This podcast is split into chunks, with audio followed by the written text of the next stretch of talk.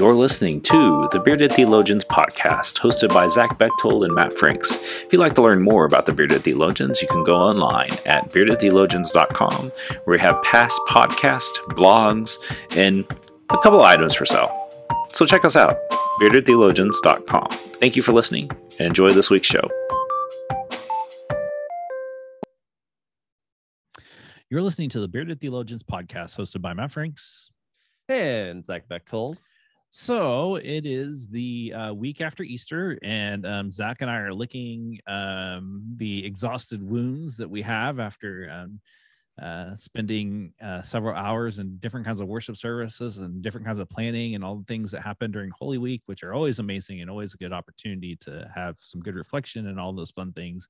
That's the week after Easter, and there tends to be like this big kind of letdown but uh, Zach and I feel like that there um, maybe the church needs to take some time to refocus on what that could mean. And so I think today we're going to talk about a little bit about how we should really handle the Sunday after Easter. So Zach, um, how do you feel like we should handle the Sunday after Easter?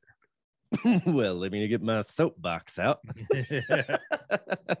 no, it is, you know, the Sunday after Christmas and the Sunday after Easter, which granted, Christmas is a little different because uh, of other holidays that wrap around it and just travel and things like that. But the Sunday after Easter, I would argue, is one of the most important Sundays of the year because you're coming out of an Easter celebration, um, really out of all of Holy Week from Palm Sunday to Easter. There's a lot going on in the life of the church. There's a lot of different services. Uh, sometimes we have cantatas, you know, on Palm Sunday, and and we add a bunch of music and special things on Easter Sunday. But we also tend to have a lot of people who visit uh, for the first time, whether they're Christmas or Easter people, or you know, it's just that time of the year, and and they wanted to be present in a church.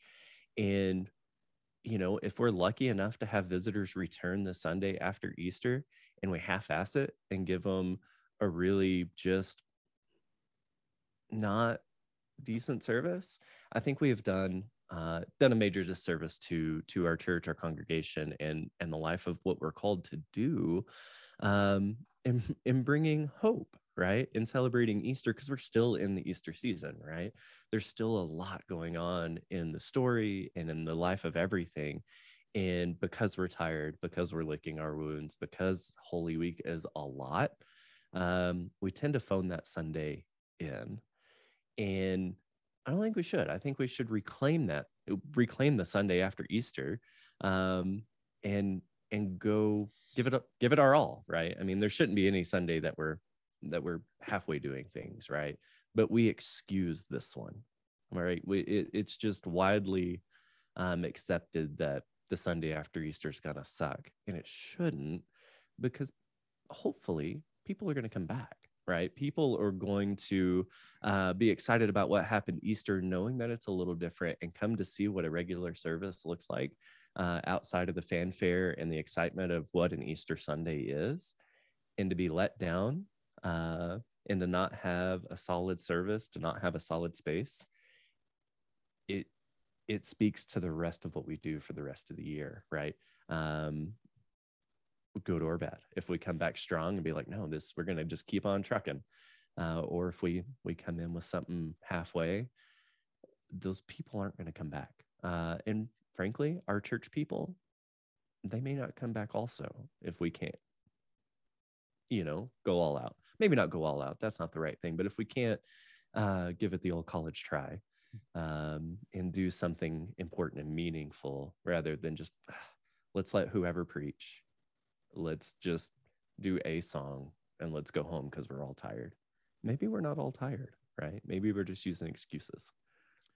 Well, I uh, I concur, and uh, this could, easily. I know I got really soapboxy. Uh, I'm sorry. uh, this could easily end the podcast, but I I I deserve to have um, my right to speak as as the other co-host of this podcast. Yes. Um, sorry. So I got... so so I have two cents to add to that um and I, and I think it, it goes back to it kind of leans into what you were saying i think far too often uh i think easter and christmas are important uh sunday absolutely i'm not gonna absolutely disagree with that one bit I don't like the terminology the Easter's and Christmas are su- Super Bowl Sundays, that they're the Correct. biggest Sunday of the year.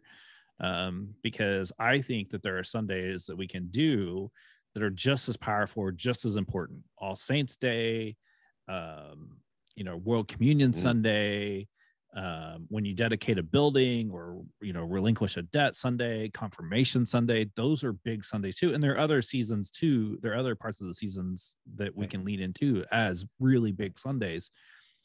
I think what we need to start stop doing is um and this has been a detriment i think to the church that they this has just kind of been the mentality is um is we can't we can't let down on that sunday because uh, the sunday after those events because you know whatever. I think you always schedule something um special that sunday after. So way one it entices people to come back. It makes it special.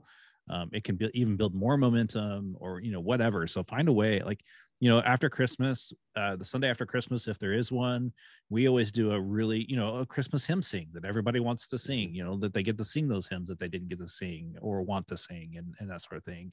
Uh, this sunday after easter this year we're doing our confirmation sunday and then we're also uh, it just happens to coincide with our uh, mortgage debt burning party. And so like we're gonna have a it's a big sunday. I, in some ways and it could be even compared as big if not bigger uh, than uh, what's happened um, yes last week. Um, and it is the second sunday of easter like it's the 2nd Mhm. sunday after easter and that's the sunday you know we there are several sundays after easter that we remember the resur- you know what happens post resurrection i think those are just as important because that's Yeah. the witness to the resurrection to how we get Right. where we are today and those are Right. just as important i mean i think you could do a whole sermon series on you know thoughts after the resurrection if you need one i know it'll be thursday by the time this comes out if you haven't picked Right. out your sermon by sunday you really need to get on the ball and do that um, or if you're listening saturday night and you're trying to figure out what to, Right. to preach on sunday morning just find one of the post resurrection experiences and go there and you'll be fine and i think that that's where um poor planning leads to piss poor effort Mhm. And you have to the sundays after are are key to get people to come back. Um, do something fun do something special you know like something that will connect people back into your congregation so that you know maybe when uh after your service they can decide that maybe this is something they want to come back to because you're doing something cool the sunday after. But if you're just like well it's a low sunday so next sunday we're gonna have you know uh we're just gonna do this thing and and nobody you know just don't worry about it it's not gonna be an important sunday every sunday is important um and i think Right. that that's a mentality we have to take um and we Uh, just don't Absolutely. And and I do. I think you're right. We we write it off as well, it's the lowest attended Sunday of the year. Well, maybe it's because we suck on that Sunday, right? yeah Maybe it's because we've half asked it for long enough and shown people that it's not important, uh, and that we don't care if they're there or not. And instead, let's let's reclaim reclaim it and retake it, and actually do something significant and meaningful uh, on that Sunday. I think it's huge. Um, and I get it. We're we're all freaking tired, right? But who cares? Let's let's do the thing. Um, and I'm glad you picked up my soapbox. well i mean you know it's important. I, I really like if if we could legally do it, I'd have the War, Wa- Ron Swanson like picture and the quote of you know uh you know don't half-ass two things, whole-ass one thing. whole ass one thing. Yeah. Uh, I would much rather us whole-ass worship every Sunday, Right. the, no matter how tired we are and no matter what's gone on throughout the week, because that's how people, um, uh, you know, think that's where the church has gone wrong. We've we've Mhm. whole assed a lot of things, half assed a lot of things, and um, we've never whole assed. It's been a long time since we've really whole assed anything. And there are churches that are like Right. I'm not, sure. and you know, I think that's one thing I definitely fight is trying to get our church to to not just go through the motions, but to to take it seriously. That every experience is important, and and I think that's what it is right there. It's the difference between going through the motions and and intentionally creating something meaningful, right? Um, if we look at worship any Sunday of the year and it's just going through the motions to get to the next one, we, we've already failed. Yeah. Um, and it's not about failing and succeeding, right? But we're not bringing the gospel in the way we're called to. Yeah, and I think that that's um, I think that's key to what we do. Mm-hmm. And so I think that's a good challenge for us. I think that's something to reflect on and to be excited for and um, move definitely move forward to. Um, and so, you know, uh, think about that. You know, here it is. It's by the time this will come out, it'll be Thursday. So, you know, what are some things you can do in your congregation to make things better, um, to have a good experience post Easter, um, those sort of things. Um, I, th- I think that that's key. And so, you know, uh, if you have ideas, share them with us uh, on our website at beardedtheologians.com. You connect with us that way. Um, or if there's something that, um, you know, you've got questions about, or hey, Matt and Zach, how have you handled that? You know, we'd be glad to, to share that with you.